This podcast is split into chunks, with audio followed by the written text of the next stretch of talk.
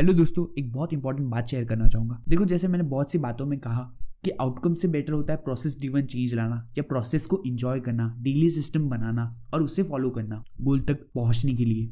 ये तो सही है, बिल्कुल सही है।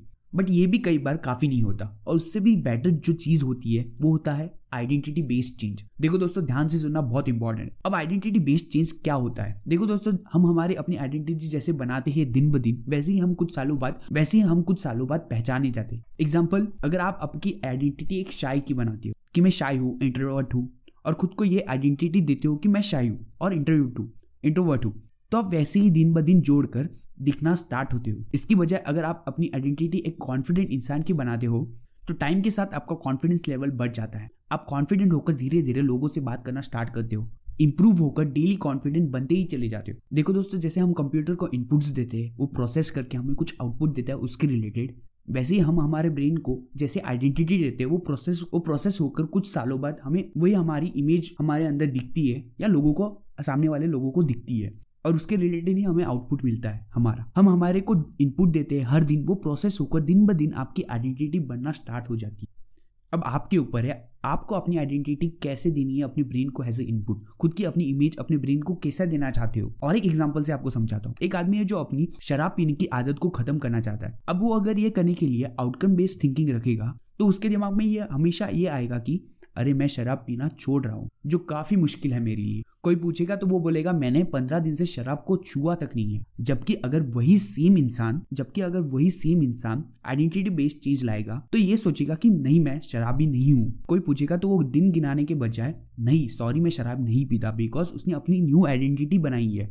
और ये फैक्ट है कि आइडेंटिटी ही लोगों को सबसे अच्छे से चेंज होने में हेल्प करती है। देखो देखो दोस्तों, क्योंकि ज़्यादातर लोग आउटकम बेस्ड सोच रखते हैं तो वो रिज़ल्ट पर फोकस करते हैं।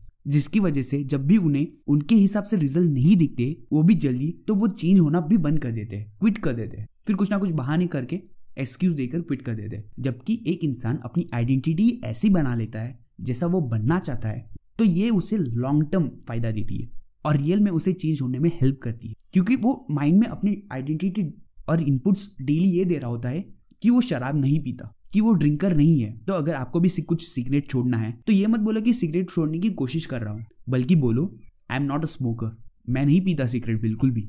बुक्स रीड करना है तो ये मत बोलो कि मैंने एक बुक फाइनली खत्म कर ली। इंस्टेंट ये बोलो कि आई एम अ रीडर और बस ये बोलना नहीं है, बल्कि रीडर बनना भी है। डेली एक्शंस लेनी भी है। या जो भी आप बनना चाहते हो, उसे अपनी पर्सनैलिटी बनाना ज़रूरी है। आपकी आइडेंटिटी जिससे लोग भी फिर आपको जानने या पहचानने लगेंगे। उस आइडेंटिटी से। धन्यवाद दोस्तों, बात ही सही लगी हो तो लाइक ज़रूर करें।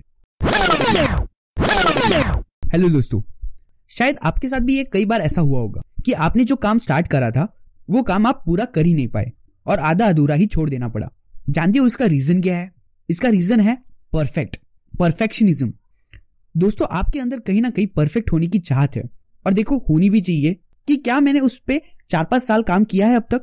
उसके बाद आप सोच सकते हो परफेक्शनिज्म के बारे में परफेक्ट के बारे में, अपने उस वर्क में। दोस्तों, हम चाहते हैं कि हमारा काम एकदम परफेक्ट होना चाहिए, जिससे हम दूसरों से अलग यूनिक बन सके। लेकिन कभी कभी दूसरों से अलग बनना तो दूर की बात है। हम हमारा काम पूरा ही नहीं कर पाते। और ऐसे कई आधे अधूरे काम छोड़ देने पर आप कभी भी हंड्रेड परसेंट और एक्सीलेंट वर्क प्रोड्यूस नहीं कर सकते। दोस्तों, लोग सबसे बड़ी गलती क्या करते हैं पता है?